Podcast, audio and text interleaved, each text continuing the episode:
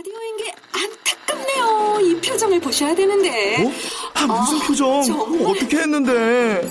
KBS 라디오 7개 채널에서 제공하는 최고급 정보들을 사진과 기사 그리고 영상으로 확인하실 수 있습니다. 읽는 라디오 KBS 라디오 홈페이지 라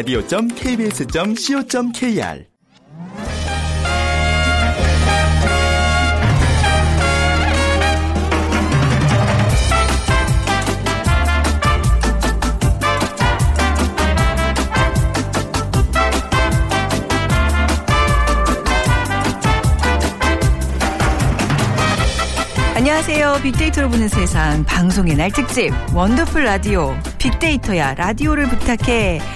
저는 아나운서 최원정입니다. 자, 이런 추억 있는 분들 계시죠? 마음을 담아서 빼곡히 적어 내려간 사연을 우편으로 보내고 그 엽서가 라디오 전파를 타게 되면 정말 그야말로 동네 스타가 됐습니다.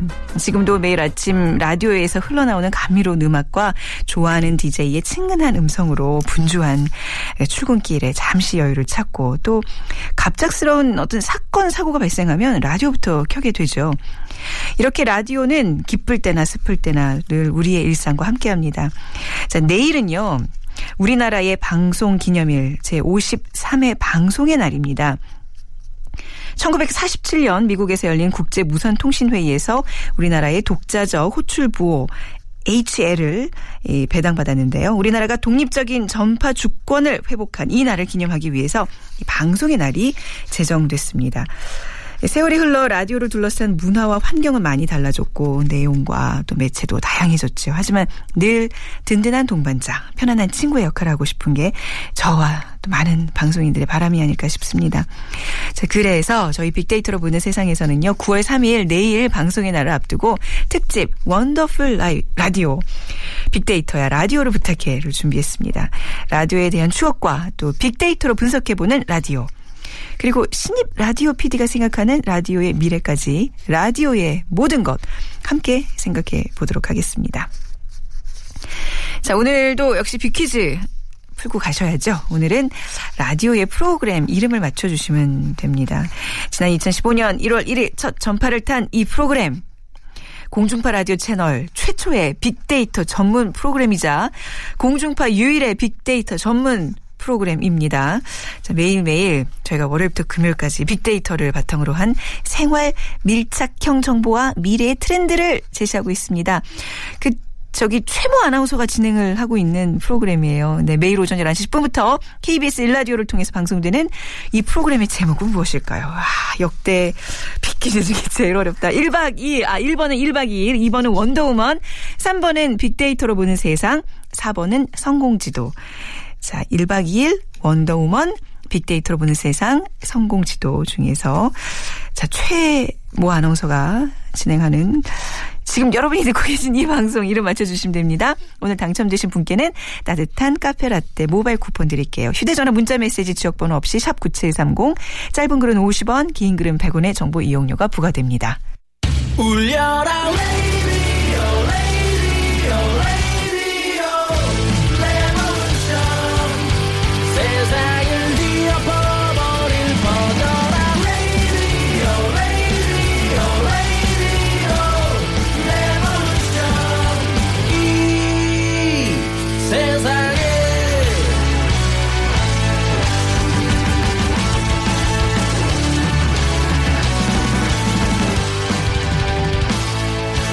빅데이터로 보는 세상 방송의 날 특집 원더풀 라디오.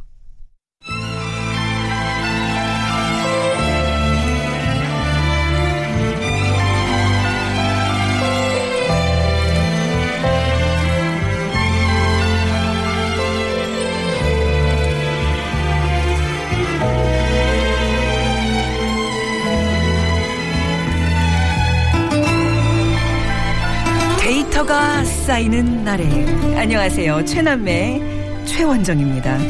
안녕하세요. 최남매 최지원입니다. 시몬, 너는 좋으냐?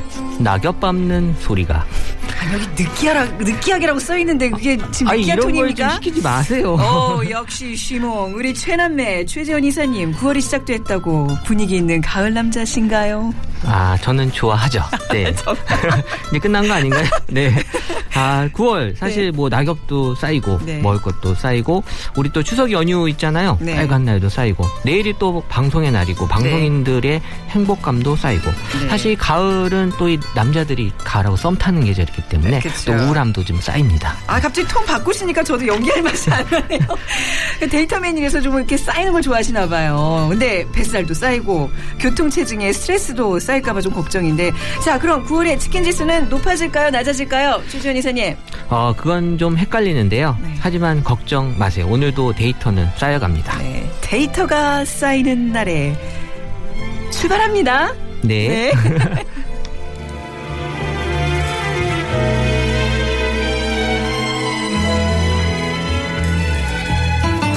네, 빅데이터로 보는 세상.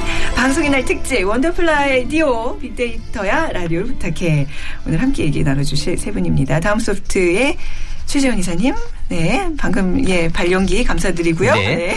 빅커뮤니케이션 전민기 팀장, 네, 안녕하세요. 네, 그리고 아 오늘 좀 특별한 우리가 손님 손님은 아니죠 저희 가족인데요. KBS 라디오 신입 PD 가 올해 입사한 거죠? 네, 맞아요. 네, 올해 2016년. 입사한 빅데이터로 보는 세상 막내 PD인 강소연 PD 나오셨어요. 반갑습니다. 네, 안녕하세요. 네, 매번 저기 앞에 이제 콘솔 앞에 앉아 있다가 네. 같이 스튜디오에서 얼굴 보고 대화 나누니까 정말 그러니까 새롭네요. 이게 밖에서 스튜디오로 목소리 네. 듣던 거랑 이게 앉아서 들으니까 또 느낌이 엄청 새로워요. 떨리죠. 네, 약간요. 그러니까 이제 PD로서 저는 PD들이 자꾸 이렇게 방송을 좀 해봐야 된다고 생각해요. 음. 이 출연자들의 마음을 헤아리기 위해서는 네. 본인이 먼저 이게 뜨거운 물인지 찬물인지 자꾸 들어가 봐야 되고 그렇죠? 맞아요. 잘 부탁드리겠습니다. 네, 정말 잘 부탁드릴게요. 자, 우리 라디오가 어떻게 좀 인식들이 사람들에 대한 그 사람들이 라디오에 대한 개념이 어떻게 변하고 있는지 빅데이터로 분석을 해보겠습니다. 네, 일단 2000년 이후 그 청취율도 지금 계속 감소 중에 있고요. 그래서 아. 지금 청취율이 초반에는 37.5%였던 게 지금 한 23% 가까이 줄어들었다고 네. 하고요. 또 SNS 상에서 라디오에 대한 언급도 2012년부터 이 하락하기 시작을 해서 그러니까 매년 10만 건 이상씩 이제 줄어들고 있어서 언급 건수가 지금은 한 43만 건 정도 어 올라오고 있습니다. 그러니까 청취율이 이제 줄어들고 있긴 하지만 어 라디오에 대한 청취 방법이 좀 이제 달라지고 있지 않을까. 그래서 이제 스마트폰을 이용한 청취는 증가하고 있다고 하고요. 네. 그러니까 하루에 이제 평균 어 2012년도에 54.5분에서 2014년도는 77.3분으로 스마트폰을 이용한 라디오에 대한 어떤 청취율은 높아지고 있다라는 건 확인할 수 있었습니다. 음, 그러니까 좀 다양한 방식으로 라디오를 청취하는 분들이 많아진다는 얘기네요. 네네. 음, 네. 근데 이제 왜 라디오를 요즘은 좀 자발적으로 듣는 분들보다 이제 이렇게 대중교통 이용하시면 이렇게 반 강제로 듣게 되는 경우가 아무래도. 이제 차에서 듣는 경우가 네, 많으신 그쵸. 것 같아요. 차에서도 네. 많이 들으시고 운전하시는 분들. 네. 네. 전민기 팀장은 어디서 좀 라디오를 뭐 저 같은 경우도 일단 이동 중에 가장 많이 듣고요. 스쿠터 타고도 라디오 들을 수 있나요? 아, 스쿠터 타고는 못 듣습니다. 그거, 네. 차로 이동할 때만 아, 듣고 네. 있고 그 어렸을 때 같은 경우는 주로 어, 학창 시절 자율학습 시간이 저의 라디오 아, 듣는 시간이었습니다. 맞아요. 아침 네. 자율학습 또 밤 자율학습. 네. 그리고 저희 집 같은 경우는 화장실에 그 예전 라디오가 하나 있었어요. 할머니 아. 할아버지랑 같이 살았는데 네. 그 할아버님이 꼭 화장실에서 뭐 일 보실 때 틀어놨기 때문에 저는 화장실 갔을 때 가끔 이제 음악을 틀어놓거든요. 네. 그게 그 습관이 좀 중요한 것 같아요. 그래서 요즘 친구들 라디오 좀 많이 안 듣는데 아. 계속 여기저기 좀 틀어놨으면 좋겠다는 생각을 조금 은밀한 매체잖아요. 그렇죠. 사실 일 볼 때라는 그게 웃기긴 하지만 가장 뭔가에 집중할 수 있는 시간인데 저희 강수현 PD는 라디오 사실 이제 라디오 PD를 하게 됐다는 거는 라디오를 굉장히 많이 듣고 좋아한다는 얘기인데 그쵸. 계기가 있어요. 계기요? 네. 그러니까 아주 어렸을 때는 심야에 되게 많이 들었고 아. 그 뭐 학교 다닐 때 이럴 때는 뭐 10시나 12시, 네. 뭐 2시 막 이렇게 많이 들었고 그 이후에 라디오 PD가 되고 싶다고 생각한 이후에는 약간 공부하듯이 그쵸. 들었어요. 네. 다양한 채널도 들어보고 막 또 입시 준비생들 같은 경우에는 모여갖고 모니터링 같은 것도 하거든요. 그래서 빅데이터로 보는 세상도 네. 모니터로 열심히 들었었어요. 그랬겠군요. 네네네. 와, 저희가 지금 거의 이제 만 2년 가까이 되고 있는데 맞아요. 지금도 어떤 이제 방송을 꿈꾸는 또 친구들이 이걸 이걸 들으면서 모니터를 할 수 있겠군요. 공부를 하고 있죠. 정말 그런 생각하면 저 진짜 1분 1초 최선을 다해서 방송을 해야 돼요. 맞아요. 그 빅데이터 상에서는 언제 라디오를 많이 듣는 걸로 나타나나요? 어, 일단 라디오를 듣는 시점은 이 하루에서 아침이 제일 많이 듣는 걸로 나타났고요. 그 다음에 점심, 저녁 순서로 이제 언급량이 높았는데, 그러니까 점심보다 아침에 한 1.8배 정도 높은 수치가 나왔고, 어, 출근길과 퇴근길로 봤을 때도 한 출근길이 퇴근길보다 한 1.5배 정도 높게 나타나는 또 사람들이 평소에 듣지 않다가도 이 명절 때 보통 이제 아, 라디오 네네. 이 귀경길, 기성, 기성길에 길, 이때 네. 라디오를 많이 듣는다라고 네. 올라오고 있었습니다. 네. 그래서 남들 다 노는 그 명절 때 방송국 직원들은 바빠져요. 맞아요. 거의 생방을 해야 되잖아. 이제 앞으로 입사한 이상 어디 명절에 뭐 할 생각하지 마세요. 무조건 네. 제작입니다. 생방입니다. 하셨죠. 제가 너무 이렇게 무슨 방송국 간부처럼 말한다. 막 그러니까 선배라고 너무 하시는 거 아니에요?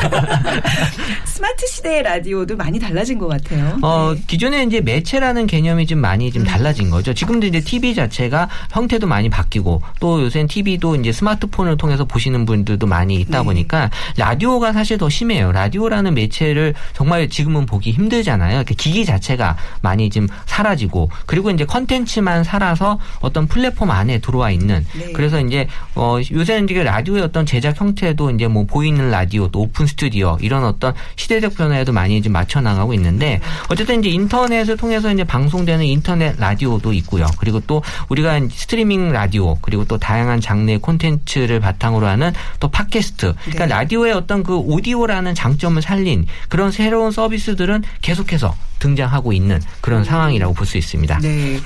2030 세대들, 그러니까 이제 젊은 층에서는 라디오에 대한 생각이 어떤지 참 궁금해요. 이게 좀 이제 이- 어떻게 보면 오래된 매체라서. 그렇죠. 근데 20대, 30대는 좀 다른 것 같아요. 저 같은 네. 경우는 30대인데 30대까지만 하더라도 라디오 하면은 우리가 예전에 가지고 다녔던 작은 라디오 이런 기기들을 많이 생각하면 서 네.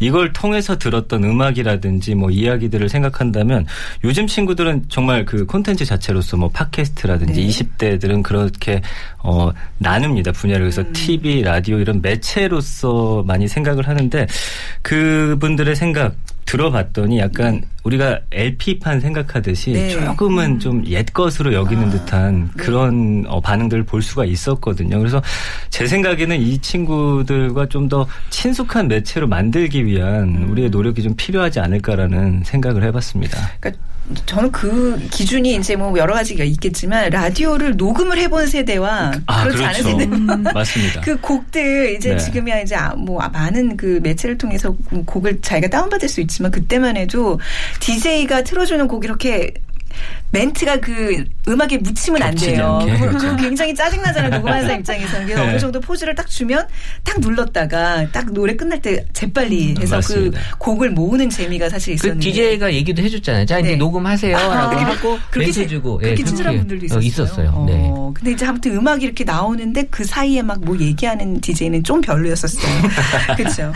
그 이렇게 뭐 이제 저희는 좀 옛날 이제 얘기를 하고 있는데 사실 이제 젊은 세대들은 라디오 사실 접하지도 않는 세대도 있을 테고 뭔가 이제 사라져가는 매체라고 네, 생각할 맞아요. 텐데 라디오 PD를 하겠다는 거는 뭔가 좀 어떤 특별한 계기가 있지 않고서는 어떤 결심, 그러니까 라디오 PD의 어떤 점이 마음에 들었던 거예요? 그러니까 계기는 없었는데요. 그러니까 뭐 저만 해도 최근 몇 년 동안은 거의 모바일 어플리케이션으로 라디오를 들었으니까 그냥 좀 친숙했던 것도 있고 제가 라디오에 대해서 좋아했던 거는 좀, 좀 보통 사람들의 얘기- 얘기들이 많이 나오는 게 좀 따뜻했어요.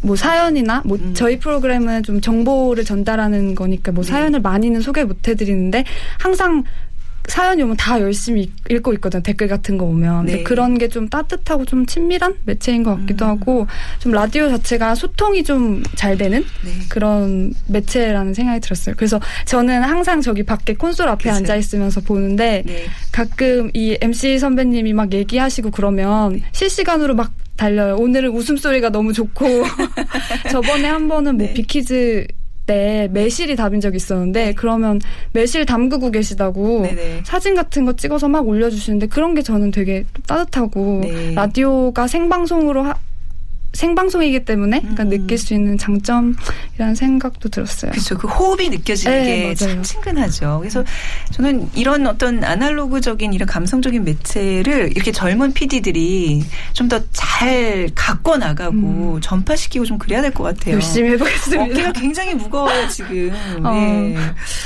그 이제 팟 팟캐스트 얘기를 또 안 할 수가 없는데 팟캐스트의 인기는 어느 정도예요? 어떻게 그러니까 돼요? 국내 팟캐스트가 처음 이제 제작된 시기 2009년에 나오긴 했어요. 그러니까 네. 오래되긴 했는데 그 당시는 이제 거의 소수 매니아들만 음. 그렇게 이제 어 청취할 수 있었고 또 제작하는 쪽도 많지 않았고 음. 하지만 이제 그 이후에 이제 라디오 팟캐스트에 대한 반응이 라디오의 경우는 이제 긍정 감성이 어한 58% 60% 정도 사이인데 이, 이 팟캐스트 같은 경우는 이제 긍정 감성도 한 비슷한 그- 걸 유지하고는 있어요. 네. 근데 이제 팟캐스트 경우는 이제 약간 부정 감성도 많이 올라오고 있는 게 아. 팟캐스트 같은 경우는 약간 정치 성향의 그런 거 내용도 많이 있고요. 네. 그러다 보니까 또 어, 독설적인 또 어떻게 보면 약간 좀 뾰족한 내용들도 많이 다루고 있어서 사실 그걸 더 좋아하시는 분들도 많이 있고. 근데 라디오는 이제 아무래도 어, 이 공중파나 이런 것들을 좀 타다 보니까 아무래도 그런 내용이죠. 부분에 네. 있어서는 사람들에게 조금 이제 다르게 접근할 수밖에 없는데 네. 어쨌든 팟캐스트라고 하는 형태는 라디오하고는 좀 다르게 사람들이 선호하는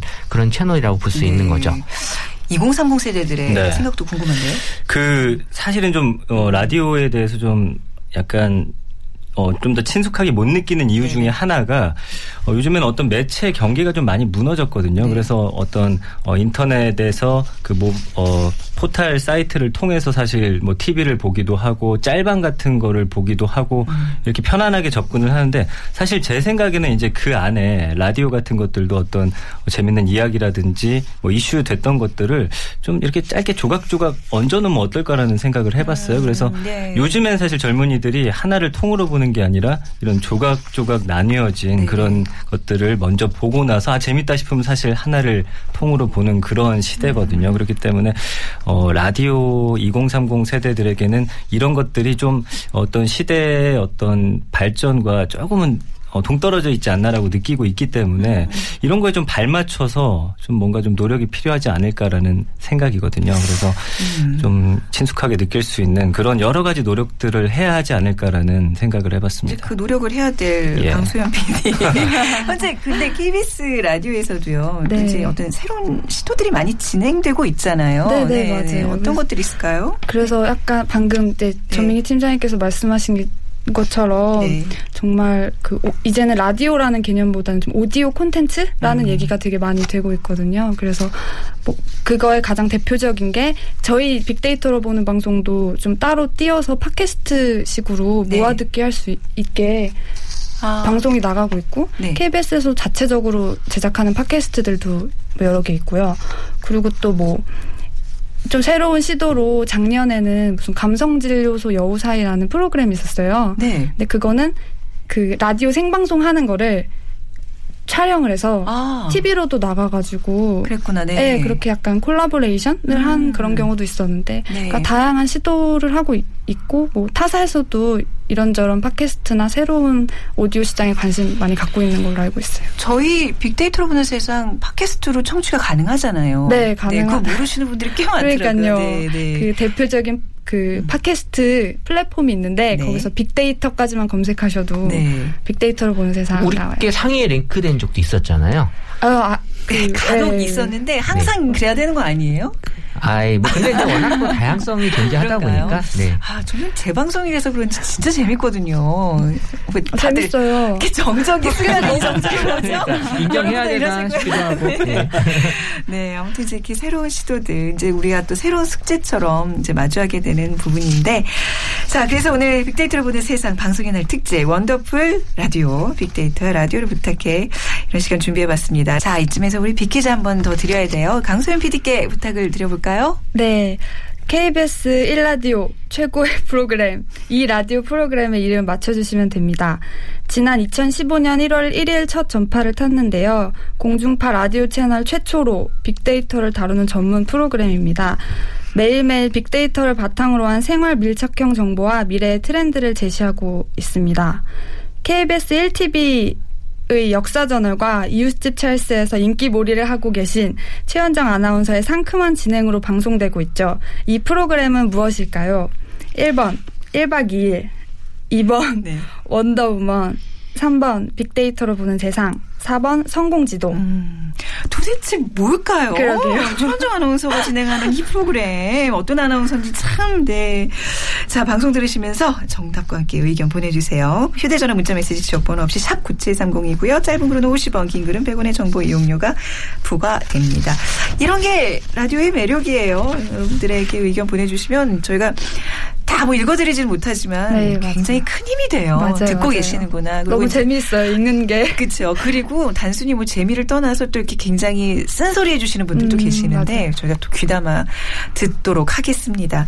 자 이렇게 음, 라디오 많은 변화를 지금 겪고 있다는 얘기 좀 해왔는데 변하지 않는 라디오의 매력 최 이사님 어떤 게 있을까요? 어, 스마트 시대의 특징은 1인 미디어, 그러니까 네. 혼자 하는 것들이 많이 확산되고 또 컨텐츠들도 많이 쏟아지고 있는데 이 라디오만 은 정말 갖고 있는 매력, 이 플랫폼이 갖고 있는 특징이 있어서 네. 어, 이거 대체하기는 힘들 것 같아요. 제가 보기에도. 네. 그러니까 SNS 상에서도 라디오와 함께 언급되는 키워드는 음악이 가장 높게 나타났고요. 한 2만 3천 건. 그 다음에 이제 목소리, 그리고 이제 사연, 공감, 소통 등이 나타났는데, 그러니까 라디오는 어떻게 보면 아날로그 감성이 되게 뛰어난 매체로서 다른 매체와 비교하기 힘든. 그래서 이제 유- 유독 라디오 프로그램이 좀 장수 프로그램이 좀 많은 그렇죠. 편이죠. 네네. 네. 그러니까 오랫동안 쌓아온 그 공감대가 어, 큰 역할을 하고 있다. 그러면서 아주 든든한 청취자층이 존재한다는 걸 알 수 있고 이 시각적인 그런 영상이나 이런 미디어 매체는 이 다른 거와 같이 병행하기 힘들잖아요. 근데 라디오는 들으면서 다른 일을 할 수 있기 때문에 항상 곁에 같이 있는 그래서 스마트 시대에도 여전히 강력한 감성 전달 매체임은 틀림없는 것 같습니다. 네. 대체 불가능한 라디오의 매력 전민기 팀장 네. 뭐라고 생각하세요? 저는 그 귀를 좀 간지린다고 할까요? 그런 느낌이 좋아요. 그래서 네. 이어폰으로 라디오 같은 거 들을 때 가끔은 그 DJ들이 연필로 사각사각거리는 그런 소리까지 들릴 때가 있거든요. 네. 그럴 때 느껴지는 그, 그 뭐라 말로 표현할 수는 없는데. 아, 그래요. 참 네, 그 이런 좀거 있네. 심장을 네, 네. 약간 좀 간지리는 듯한 그런 느낌을 받기도 하고. 네. 굉장히 이 귀가 우리 어떤 인체 중에서 굉장히 예민한 기관이잖아요. 음, 네네. 그래서 귀를 통해서 뭔가 정신을 집중하고 뭔가를 하여튼 들을 수 있는 그런 게 이 라디오의 매력이 아닌가 싶습니다. 이런 거 좋아하시는 거예요 지금? 아, 그러, 아니, 그렇게 긁는 거 말고, 말고 네, 말고 자연스럽게 예, 자연스럽게 예, 이렇게 이렇게 돼요. 종이 넘기는 그렇죠. 소리라든가 네. 그뭐 사람인지라 저희도 하다 보면 기침이 나올 때 있고 침이 꼴깍 넘은 그런 게 아유 이게 살아 있구나 네, 그렇죠? 그게 맞습니다. 굉장히 그 큰 매력이 아닐까 싶은데 강소연 PD는 어떻게 생각해요? 저는 이게 생활 삶의 패턴이랑 되게 네. 많이 닿아 있다는 거. 아. 예를 들면 빅데이터 끝나는 시간이 딱 11시 40분이잖아요. 네. 전 배가 고파요. 아 딱 끝나고 네. 점심 시간이어서. 배꼽 시계랑 다 겹치는군요. 그러니까 매일매일 네, 네. 똑같은 시간에 방송되니까 음. 그런 게 되게 좋은 것 같아요. 네. 자, 이게 지금 라디오가 이제 대체 가능한, 하지 않은 그런 어떤 매력들을 좀 우리가 꼽고 있는데 사실 이제 우리가 이런 걸 강조하는 이유는 라디오가 위기다라고 얘기하는 사람들이 너무 많기 때문이에요. 근데 이제 그게 너무 그걸 걱정 안 해도 될 것 같은 게 해외에는 굉장히 성공적인 사례들이 많다면서요. 네, 좀 있죠. 그래서 어, 외국 같은 경우는 아까 말씀해 주신 대로 그 빅데이터를 분석했을 때 음악이라는 단어가 라디오를 검색했을 때 가장 많이 나온다고 네. 했는데 진짜 24시간 음악만 틀어주는 그런 채널도 있습니다. 그래서 DJ가 나와서 그냥 음악만 소개하고 쭉 음악 이렇게 시간대별로 네. 그 흐름을 바꿔가면서 틀어주는 것도 있고요. 뭐 다큐멘터리 우리나라에서도 예전엔 있었지만 다양한 시도들을 많이 하고 있습니다. 그런 것들이 또 청취 를 올리고 있고 오스트리아 같은 경우는 2008년 어, 어떤 라디오 굉장히 위기가 왔었는데 네. 대대적인 개혁을 통해서 다시 한번 청취를 많이 높였거든요. 근데 어. 떤 청취층을 완벽하게 분리를 했어요. 그래서 네. 나이대를 정확히 나눠서 이 사람들이 원하는 게 뭔지를 조사한 후에 네네. 그 사람들이 원하는 콘텐츠를 아예 그냥 이 청취층을 위해서만 음. 만들어주는 그런 경우들도 있거든요. 그러니까 사실은 그 청취자들이 원하는 바가 뭔지만 정확하게 캐치를 하고 네. 그 나이대를 좀 나눌 수 있다면 분명히 우리나라에서 다시 한번 라디오의 그 부흥기를 이끌어낼 수 있다라고 생각을 하거든요. 뭐, 뭐 나이도 그렇겠지만 또 어떤 취미와 취미, 또 관심에 그렇죠. 또좀 관심사. 세부적으로 저희 사실 빅데이터 이렇게 우리가 이제 그런 빅데이터라는 영역이 좀 어떻게 보면 미지의 영역이었었는데 우리 방송을 통해서 좀 많이 그 개념도 많이 정립이 된 것 같고 그렇죠? 네, 저는 그래서 네. 지난해 그 6월에 KBS 그 라디오도 개편할 때, 네. 어, 좀 기대했던 게 사실 어. 우리 빅데이터로 보는 세상을 중심으로 해서 모든 라디오 채널이 앞에 빅데이터를 다 붙여도 되거든요. 빅데이터 우리끼리 좋지. 한, 우리끼리 한 예. 얘기를 네. 빅데이터 음악 앨범, 빅데이터로 볼륨을 높여요. 다 가능하기 때문에 네. 앞으로 또 기대를 좀 해볼 수 있는 우리가 점령합시다. 네. 라디오부터 뭐 시작해서. 다른 PD님들은 네. 기분 있지만 제가 봤을 때는 가능해요.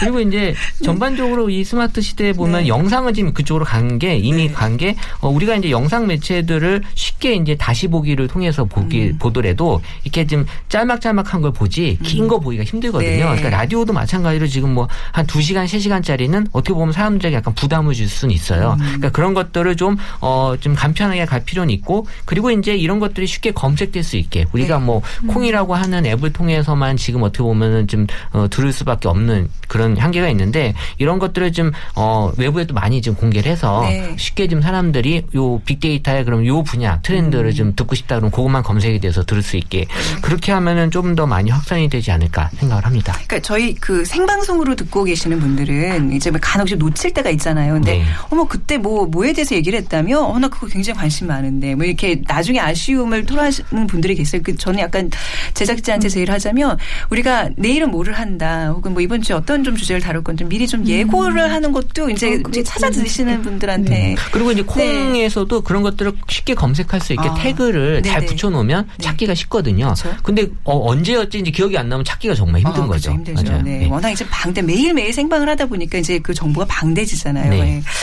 네. 자, 우리 이제 좀 정리할 시간이 됐는데요. 그 이제 다들 이제 라디오 출연도 많이 하시고 또 이제 강소연 PD 같은 경우는 앞으로 KBS 라디오를 짊어져야 돼.